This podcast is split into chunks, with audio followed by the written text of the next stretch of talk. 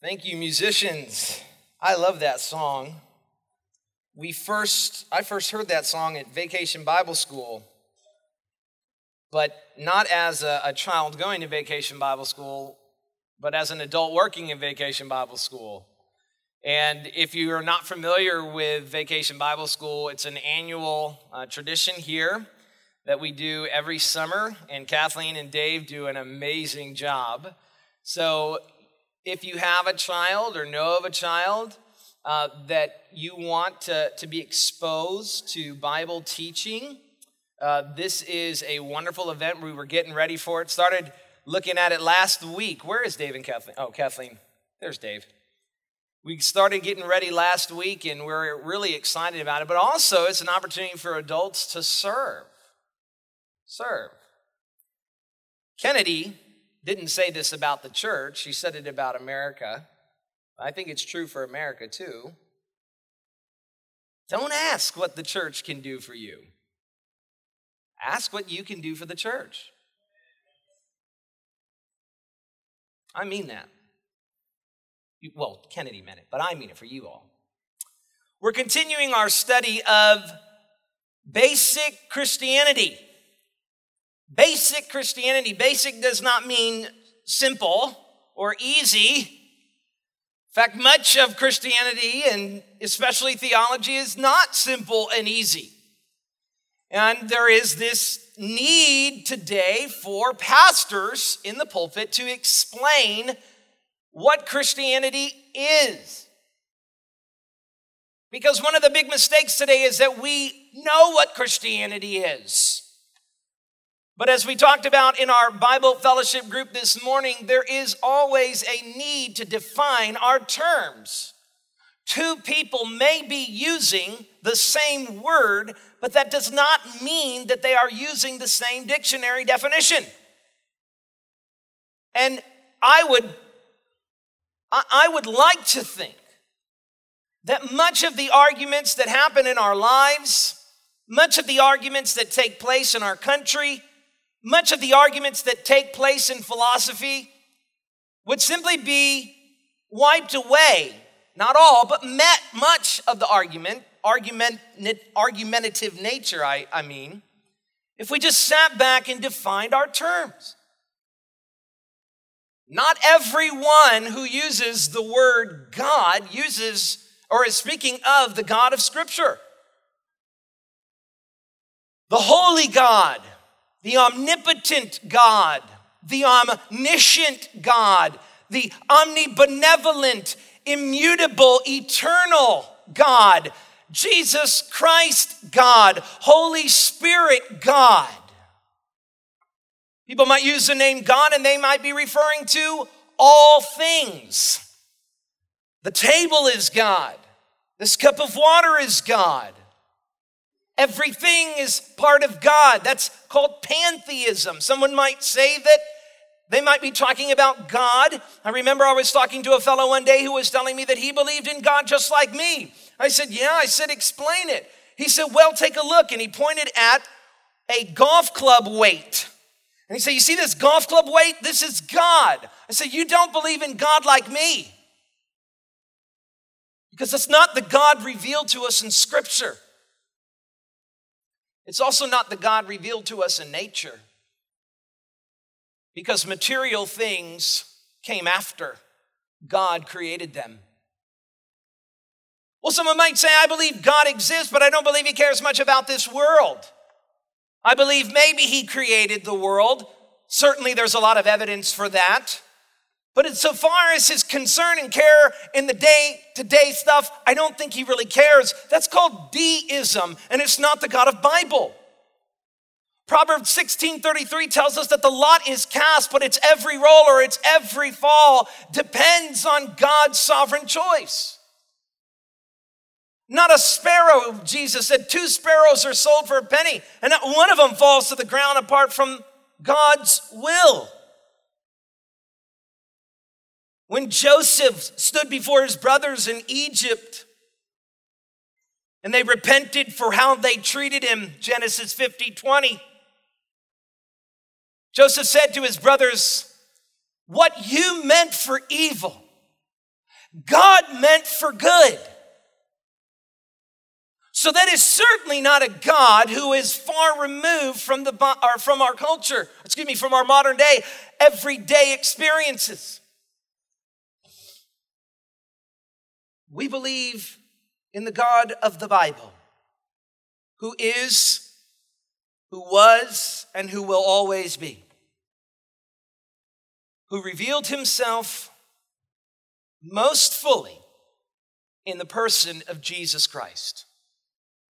It is essential, Christians, for our sustainability, for our effectiveness and fruitfulness in this country, in this world, for us to define our terms and know why we believe what we say we believe.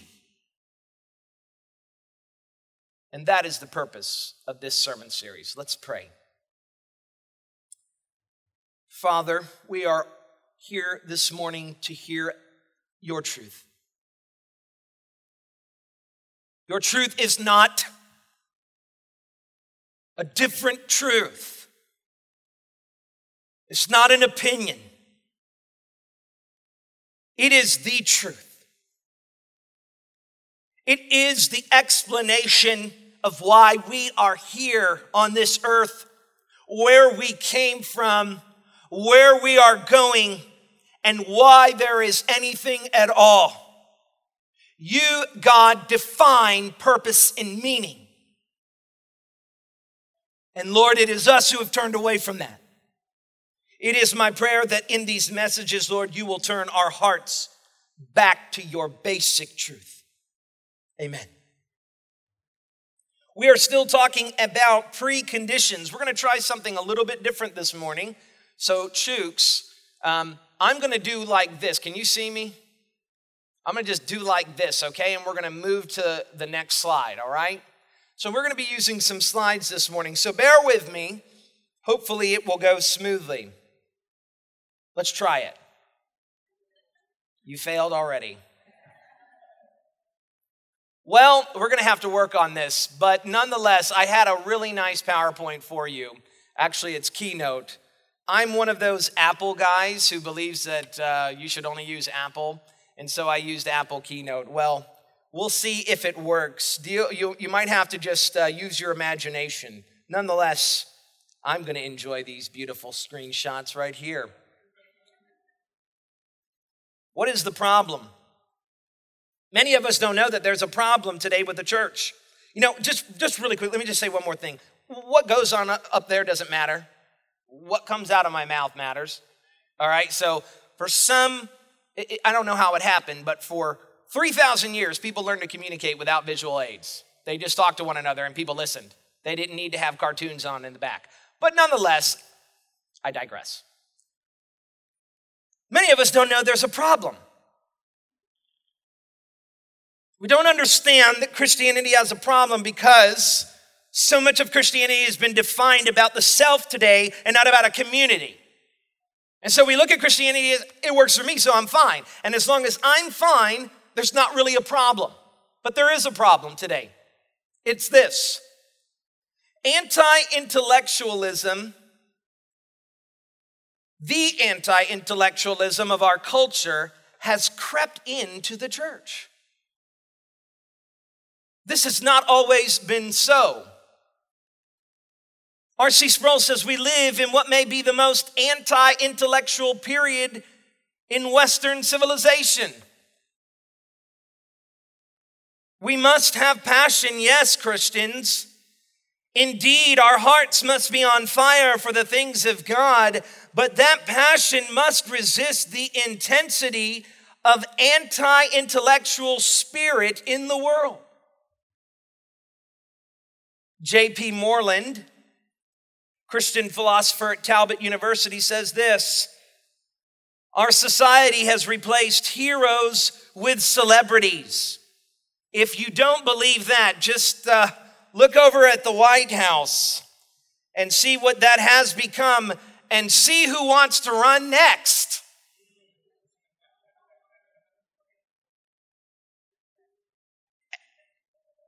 And we're going to vote for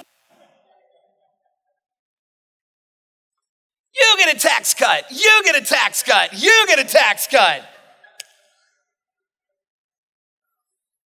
Our society has replaced heroes with celebrities. Just walk through Publix and look at the tabloids. Do you really care about Brangelina? We have replaced the quest for a well informed character with the search for a flat stomach, substance and depth with image and personality. The problem is not so much with the world, whose nature is to desire the things of the flesh. Do not be, in other words, do not be surprised when non Christians behave like non Christians. One thing we make a big mistake in doing is trying to get non Christians to behave like Christians without the Holy Spirit. Listen to me, believer. You can't behave like a Christian without the Holy Spirit. It is going to take the Holy Spirit to help you love the unlovable person. But the world can't behave like Christians because they don't have the Holy Spirit.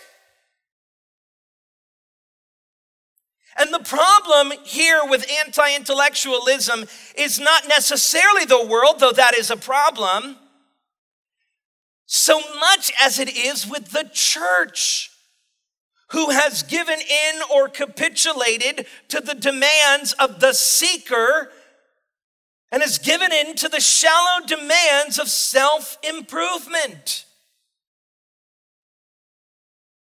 Our people don't even know. I say our people, I mean our brothers and sisters. They don't even know what to look for in a church. The last thing we think about when we move is what church we'll go to.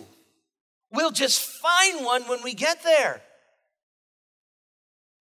Christian, that should be primary. But we go to the churches that have the best coffee. Because what we want more than anything is an experience. We want to come to church and we want to be inspired to do great things. We do want to learn how to get a flat stomach. And by the way, there are some churches that are really good at teaching how to get a flat stomach. You can tell I don't listen to those sermons. But, but you know what I'm talking about, Kristen. I hope you get a flat stomach. I hope you learn how to plan your financial future. I hope you learn how to be a better social justice warrior. But that's not why the church is here. Read the New Testament. All preaching in the New Testament was not how to be a better person, how to live your best life now. It was Jesus has raised from the dead. If you believe on his name, your sins will be forgiven. People are digging out the holes in roofs today, being lowered down to get some kind of physical blessing, some kind of non eternal blessing to learn how to get more money, to name it and claim it. And the first thing that a true church should say is in Christ, your sins are forgiven.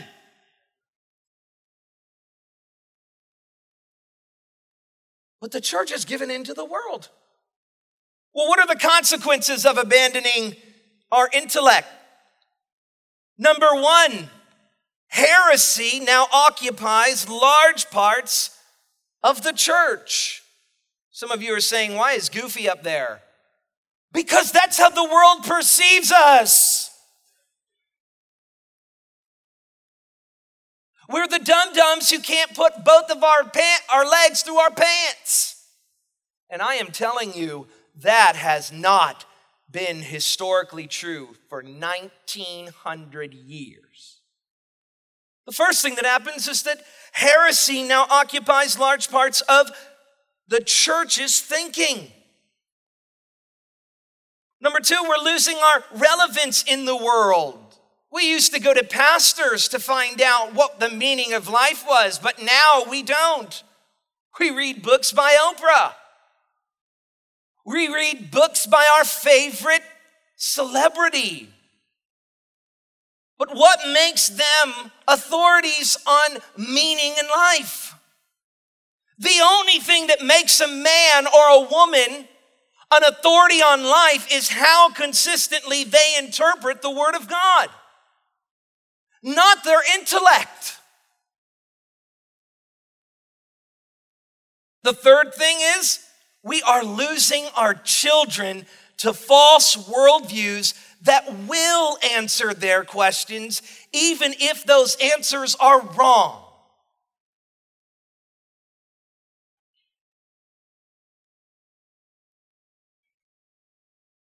Listen to what Pew Research in a recent article has found were some of the reasons why people have left the church.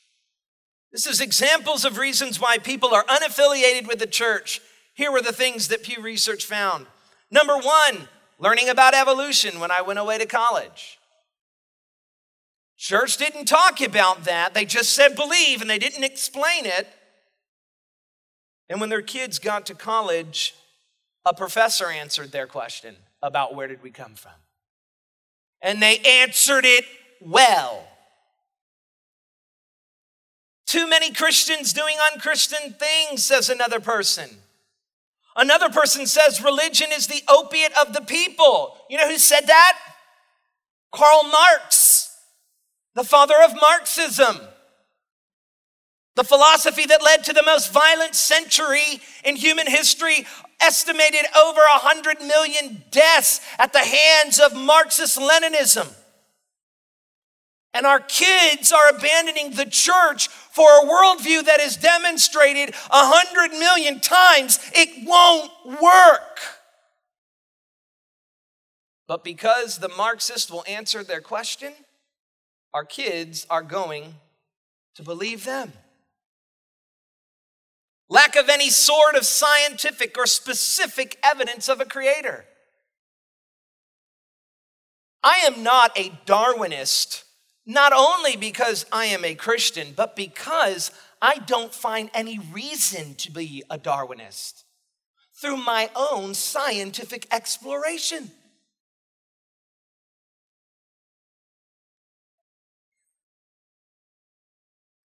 I'm doing more learning, studying, and a kind of making decisions myself rather than listening to someone else. Here are some other reasons why people dislike organized religion. I see organized, religious groups as more divisive than uniting. I think that more harm has been done in the name of religion than any, in any other area. That's not true. I no longer believe in organized religion. I don't attend services anymore. I just believe that religion is very personal. That's not true. The word church means a gathering of people. The church is a body made up of many members. Others say, I don't have a particular religion because I'm open minded. I find that people who tell me they're open minded are so close minded to Christianity. Or, as dad used to say, and it's so true, they are so open minded that their brains have fallen out.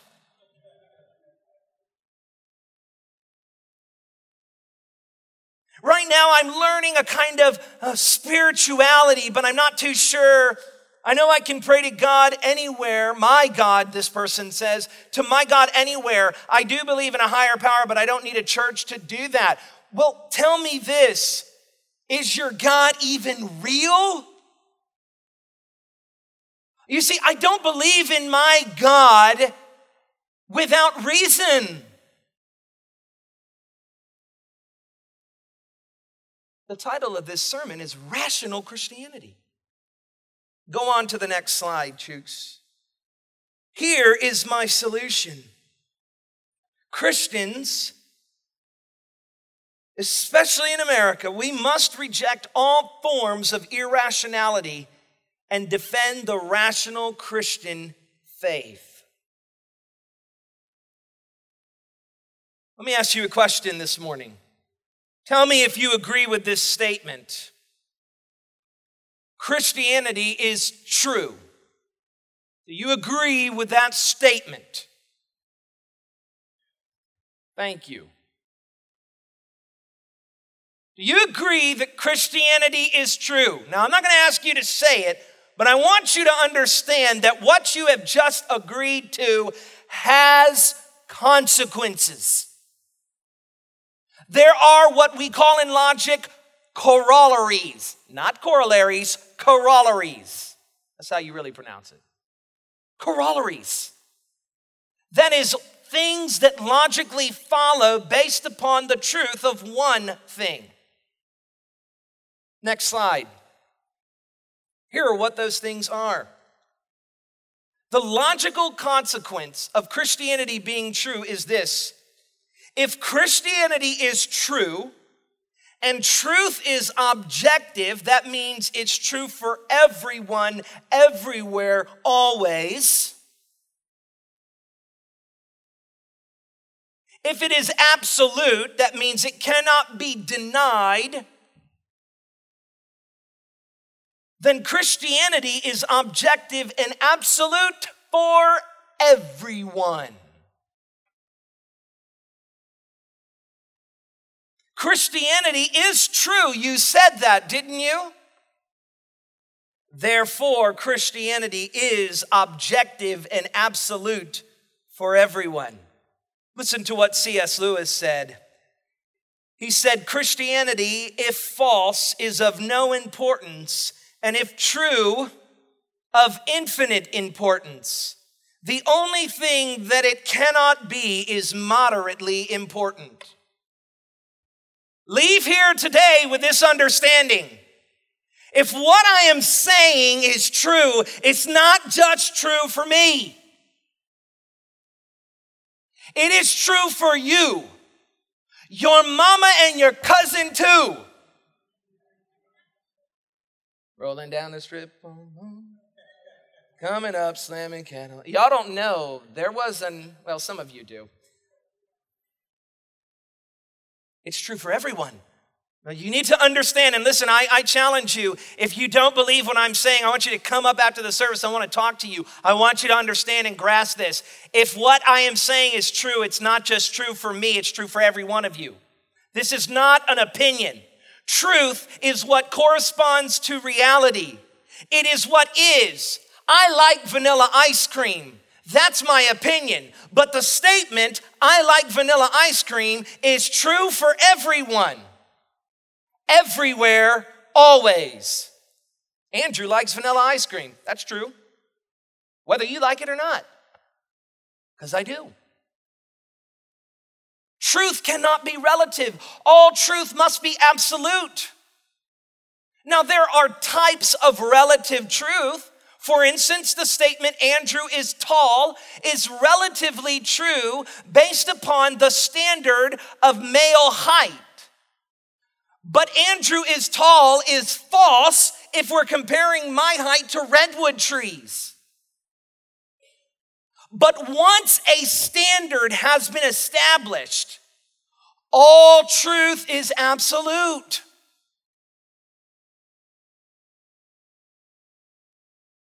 Understand what we're saying, Kristen.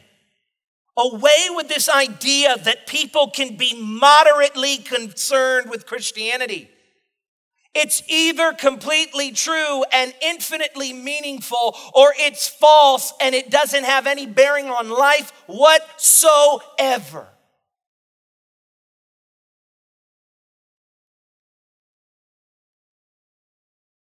Next slide. The Christian faith is rational. This is what I want to prove to you this morning. The Christian faith is rational. It cannot be irrational, but not all of it can be rationalized. Let me say that again. The Christian faith is rational. It cannot be irrational, but not all of it can be rationalized. Let me give you an example. When Adam was in the garden, God told Adam, He gave Adam a command. He said, Adam, if you eat from the tree of the knowledge of good and evil, then you will die. That statement is called a conditional statement.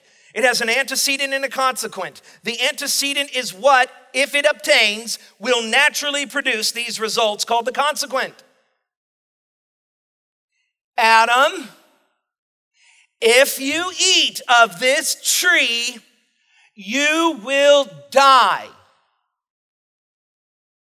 The only way for Adam to be held accountable for what he did is that God made Adam rational. Then along came a serpent, and he said this to Adam He said, Adam, if you eat of that tree, you will not die. Now, we've got two statements.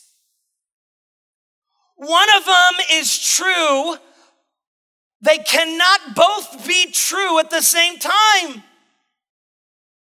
It is impossible that Adam can eat from that tree and live, and eat from that tree and die at the same time. He cannot do both. And you don't see that that's going on because the focus there is not on logic, but it is assumed about all human beings that they are rational. Because of that, we are held accountable. Adam, if you eat, then you die. No, Adam, if you eat, you will not die. And Adam has to make a choice. Adam's dilemma proves to us that God made man rational. R.C. Sproul says God has endowed his rational creatures with logic so that they might recognize the coherence of his revelation over against the inherent chaos of any worldview that denies him.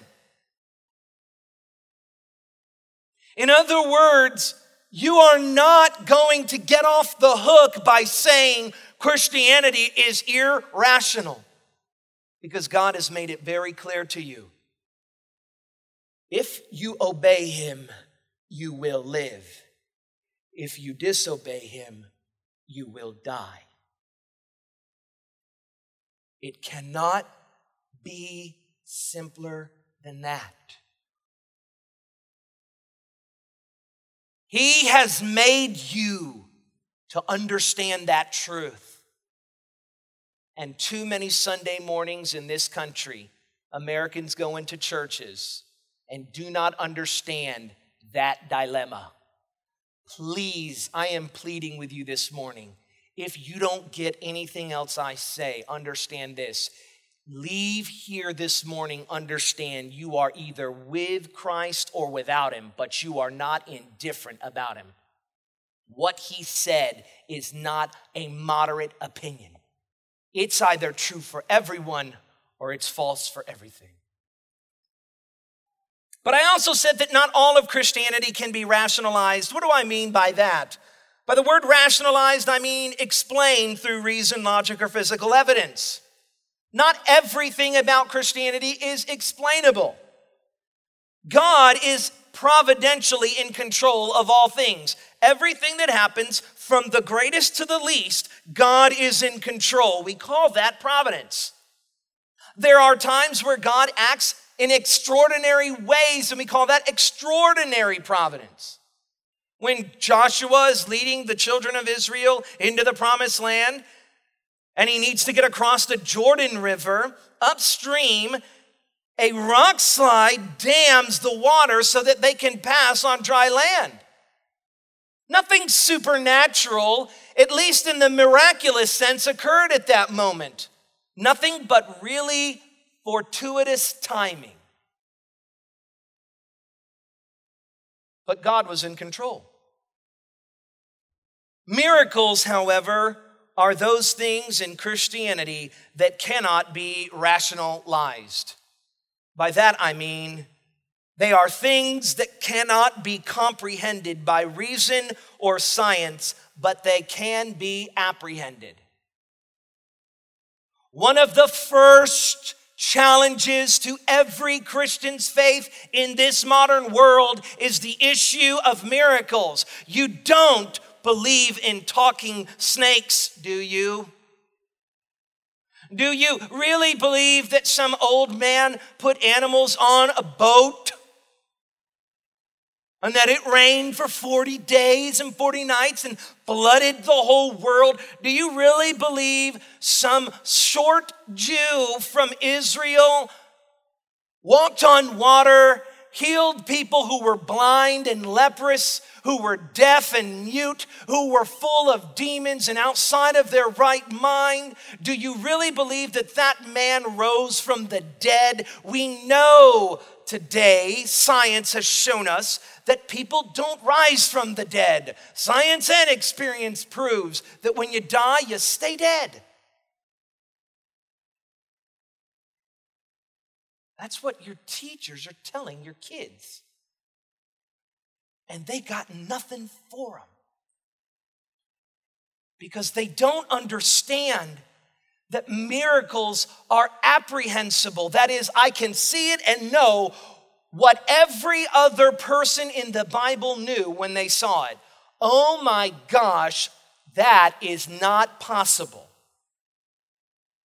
It is the only explanation why red, yellow, black, and white, people from Africa and from Asia and from Europe and from North and South America, white and black, every one of us are here 2,000 years later. If people died and stayed dead, nobody cares.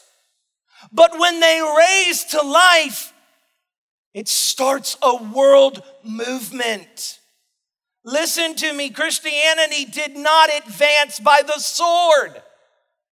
Not in any profitable way. I know you hear about the Crusades, but when Christianity advanced by the sword, it always ended up hurting itself. Christianity advanced by the truth. And we're throwing it away today. You've got John and Peter, Peter, who was a coward, who's sitting around a fire. And somebody says, Aren't you with that man, Jesus? And he said, No, don't, don't say that, because he doesn't want to die. To just a couple months later, standing before the Sanhedrin, the men who hold his very fate in their hands, saying, Do with us what you will, but as for us, we can only preach the resurrection. What happened? Of all the people who knew whether or not this was true, it was Peter. Peter knew. People don't die for lies that they know the truth about. I don't know if that's good English, but understand what I'm saying. If you know the truth about a statement, you won't die for it if it didn't happen. Peter said, I saw him. Why would Peter die? I like Thomas. Thomas gets it. Thomas has been maligned for a, two millennia, but Thomas gets it. I ain't believing until I see the hands in the side. I'm not doing it. And Jesus came to Thomas and said, Here, Thomas, put your hand in my wound, put your hand in my side. Because God does not expect his people to believe an irrational faith.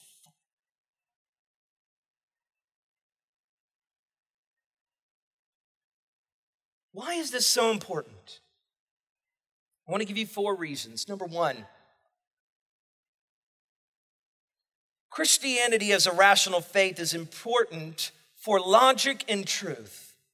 To say that Christianity is true is to say that Christianity is logical, for what is illogical is obviously false. Gordon Clark, a Christian philosopher, said, The laws of logic are the way God thinks. He makes no mistakes, draws no unwarranted conclusions, and constructs no invalid arguments. God is reason itself. There are three laws of logic. These laws are irrefutable and cannot be broken by anyone, anywhere, ever, even God Himself. Someone says, Why can't God break these laws? He's God, He can do anything. That's not what we believe, and it is not what the Christian faith has professed for 2,000 years.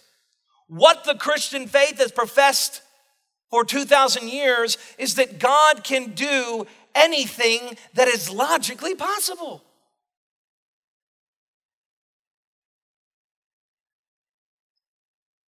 God doesn't make round squares.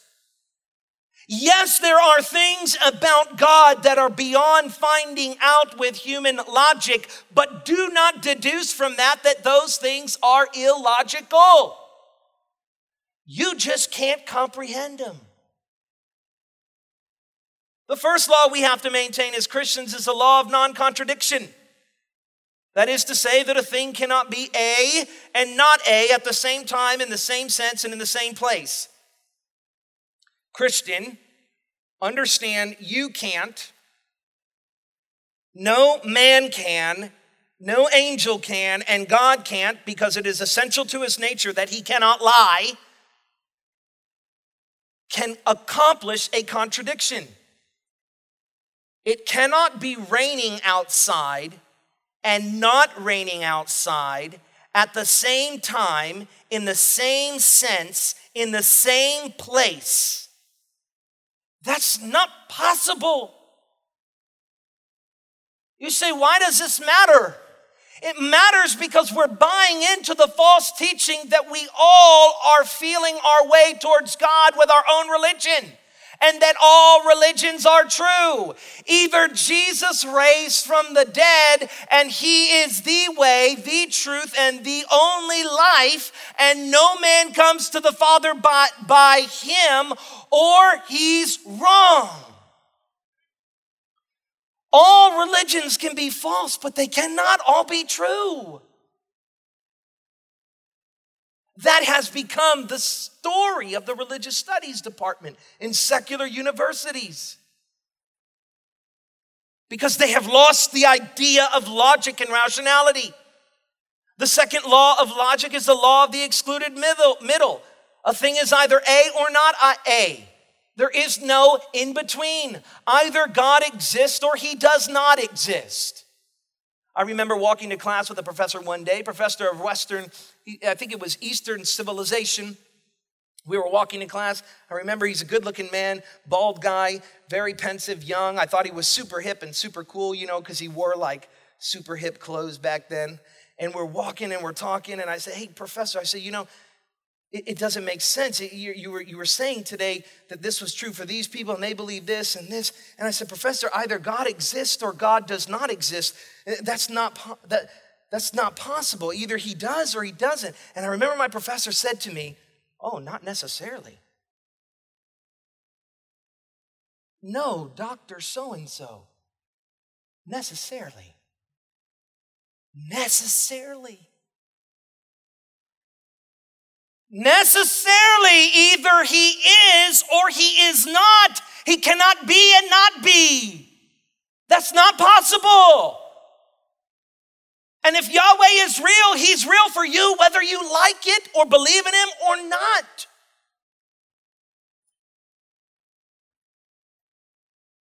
The third one is the law of identity.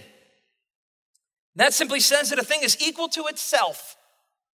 That is to say, that apples are apples. And everything that it means to be an apple, that's an apple. But today we've tried to make Jesus a lot of different things so that we can make him palatable to a culture that hates him. Jesus is Son of God, Messiah, King of kings and Lord of lords. He is not the great social leader. He is Messiah. You believe on his name. Some people say Jesus was a wise man. He was a wise philosopher. Gandhi certainly believed that. But if Gandhi did not make him Savior and receive him as Jesus said, because he is equal to himself and what his message was, then Gandhi does not have eternal life. Jesus is either liar, lunatic, or Lord. But you cannot be indifferent about him. Go on to my second point. The second reason why this is important is because of logic and the Bible. The laws of logic govern the Bible, for nowhere does God ever expect us to be irrational about His Word. Gordon Clark says this There is no human logic as contrasted with a divine logic God and man think the same way, not exactly the same thoughts, since man is sinful and God is holy, but both God and man think 2 plus 2 equals 4, and that a A cannot be not A. Both God and Christians believe that only the substitutionary death of Christ can merit a sinner's entrance into heaven.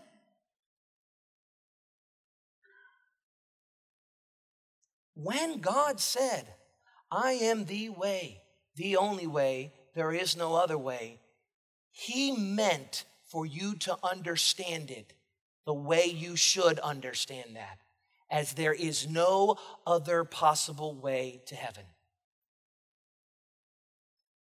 We'll go on. Number three, why is this important? Without God, in whom all reason and understanding are grounded, all meaning and purpose in life are gone. If God does not exist, there is no meaning and purpose to life. Friedrich Nietzsche, an atheist, the 19th century, wrote a parable called The Parable of the Madman. Remember that Nietzsche is an atheist. That means that he did not believe God exists. But listen to this story. Have you not heard of that madman who lit a lantern in the bright morning hours and ran to the marketplace and cried incessantly, I seek God! I seek God! As many of those who did not believe in God were standing around just then, he provoked much laughter has he got lost? asked one. Did he lose his way like a child? asked another. Or is he hiding? Is he afraid of us? It's what Elijah did to the prophets of Baal. He said, just yell louder. Maybe Baal is in the bathroom. To mock him. Because Elijah knew Baal's not there for you, he's not there for me. Is he afraid of us? said another. Has he gone on a voyage, emigrated? Thus they yelled and they laughed. The madman jumped into their midst and pierced them with his eyes. Whither is God? He cried. I will tell you, said the man, madman. We have killed him, you and I. All of us are his murderers. But how did we do this? How could we drink up the sea? Who gave us the sponge to wipe away the entire horizon? What were we doing when we unchained this earth from its sun? Whither is it moving now? Whither are we moving now? Away from all suns? Are we not plunging continually backward and sideward and forward in all directions? Is there still any up or down? Are we not straying as through an infinite nothing? Do we not feel the breath of empty space? Has it not become colder? Is not night continually closing in on us? Do we not need to light lanterns in the morning? Do we hear nothing as yet of the noise of the grave diggers who are burying God? Do we smell nothing as yet of the divine decomposition? God's to decompose. God is dead. God remains dead, and we have killed him. How shall we comfort ourselves? asked the madman. The murderers of all murderers. What was holiest and mightiest of all the world as yet owned has bled to death under our knives. Who will wipe this blood off of us? What water is there for us to clean ourselves? What festivals of atonement, what sacred games shall we have to invent? Is not the greatness of this deed too great for us? Must we ourselves not become gods simply to appear worthy of it? There has never been a greater deed, and whoever is born after us, for the sake of this deed, he will belong to a higher history than all history hitherto. Here the madman fell silent and looked again at his listeners. And they too were silent and stared at him in astonishment. At last he threw his lantern on the ground and broke it into pieces and went out. I have come too early, he said to them. My time is not yet. This tremendous event is still on its way, still wandering. It has not yet reached the ears of men. Lightning and thunder require time. The light of the stars requires time. Deeds, though done, still require time to be seen and heard. This deed is still more distant from them than most distant stars, and yet they have done it themselves. The madman is Nietzsche, the atheist. Nietzsche has gone into the bastions of intellectualism and spoken to the men who have claimed that there is no God by science and he has said, You cannot still live like there is a God. If he doesn't exist, you can't live this way. Whither are we moving now? Where are we going? What is a gender? What is marriage? Do you see you cannot play the games of being in a theistic world if there isn't a God. The world denies that God exists and they still live like they can base themselves off of His morals, but it will not work. We don't know where we're going anymore. We don't know right from wrong. We're not so sure that a child should be arrested when he beats his teacher. We are not so sure that a person is born male or female. There are over 40 genders now. Nietzsche understands, and I hope you understand if the God of the Bible is gone, truth and meaning are gone too. Why not kill Jews? Why not kill people we don't like? Who says it's wrong? You? You're not God. Why not sleep with whoever I want whenever I want? We are so foolish in this world. C.S. Lewis said, We castrate the gelding, we castrate and bid the geldings be fruitful. We tell our kids when they go to college, the, the first night I was there, they literally dumped a box of condoms on the table. And then we wonder why boys are indignant when the girl says no. They've been told, get it whenever you want it.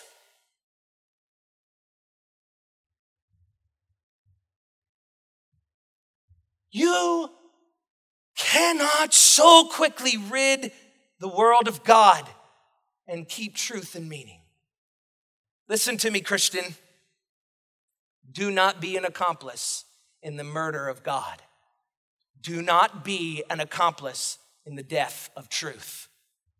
Number four, and finally, this is a big one.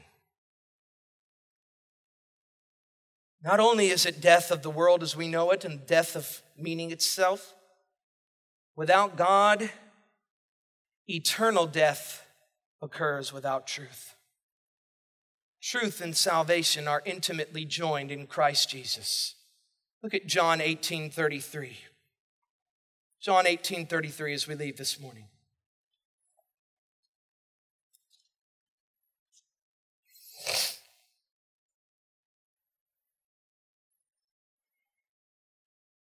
We're going to stop at 38.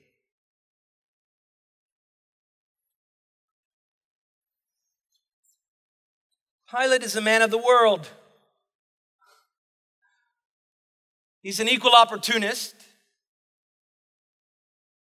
The government tells him they'll pay him X amount of dollars to do something, he'll do it. It doesn't matter how many Jews he has to slaughter. Pilate has not gotten there by accident. He is the first soprano, if you will.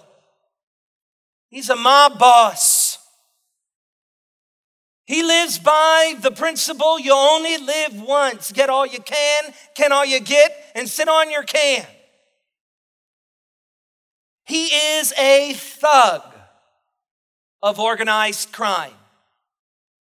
That is the man that Jesus stands before right now. So Pilate entered his headquarters again and called Jesus and said to him, Are you the king of the Jews? Jesus answered, Do you say this of your own accord, or did others say it to you about me? Now, this is a question. Aren't you the king of the Jews? It's either true or false. It's either yes or no. Pilate answered, Am I a Jew? Your own nation and the chief priests have delivered you over to me. What have you done? Pilate doesn't understand why this man's before him. Jesus answered, My kingdom is not of this world. If my kingdom were of this world, my servants would be fighting that I might not be delivered over to the Jews. But my kingdom is not from this world. Then Pilate said to him, So you are a king. They understand each other now. They are talking and communicating on rational grounds. The definition of king is out there and they understand. Kings have kingdoms. Jesus answered, You say that I am a king. In other words, you know. You know, Pilate, what I'm telling you is true. You say that I'm a king. For this purpose I was born, and for this purpose I have come into the world to bear witness to the truth. What does he mean there by truth? It means what is real. He doesn't mean less than that. He means not only what is real, but what is real for all of us that his kingdom is there. It is real. And it is coming one day, and He will be coming with it. And we will all see it. He says, I came to bear witness to the truth. To do what? To tell the world, believe Christ. Every living creature. Believe on His name. This is truth. There aren't other truths. This is the one. You want eternal life? You believe in the name of Jesus.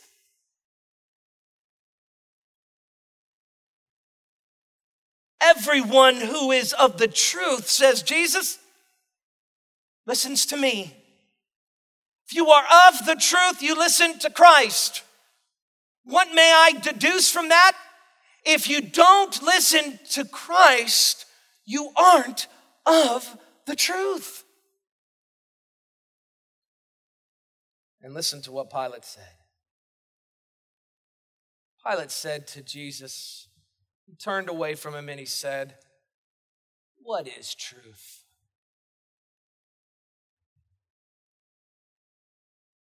Don't you get it? Pilate's denial of Christ comes at the denial of truth. And in this denial, Pilate proves to himself and to the world he is not of Christ. Truth and Christ are intimately related. I hope you don't walk away this morning saying, What is truth? See this morning that if you are in Christ, you are in the truth. And if you have the truth, you have Christ. They are intimately related. And go into the world and proclaim that exclusive doctrine that He is the way, He is the life, He is the truth. Let's pray. Glory to you, Jesus. Today we walk out of this service knowing you are the way, the truth, and the life, and that no man comes to the Father but by you. Lord, we are ambassadors of the truth as we speak your word, as we tell of the story of Jesus. Lord, there are no other ways, no other truths no other lords, no other life apart from you, Christ. And so, Lord, it is my prayer that your word was faithfully preached this morning and that you will change those hearts, Lord. Break down any intellectual barriers they may be. Bring those to the leaders of this church who want to know more about you. Bring them to us that we might begin to walk in the way of truth. Amen.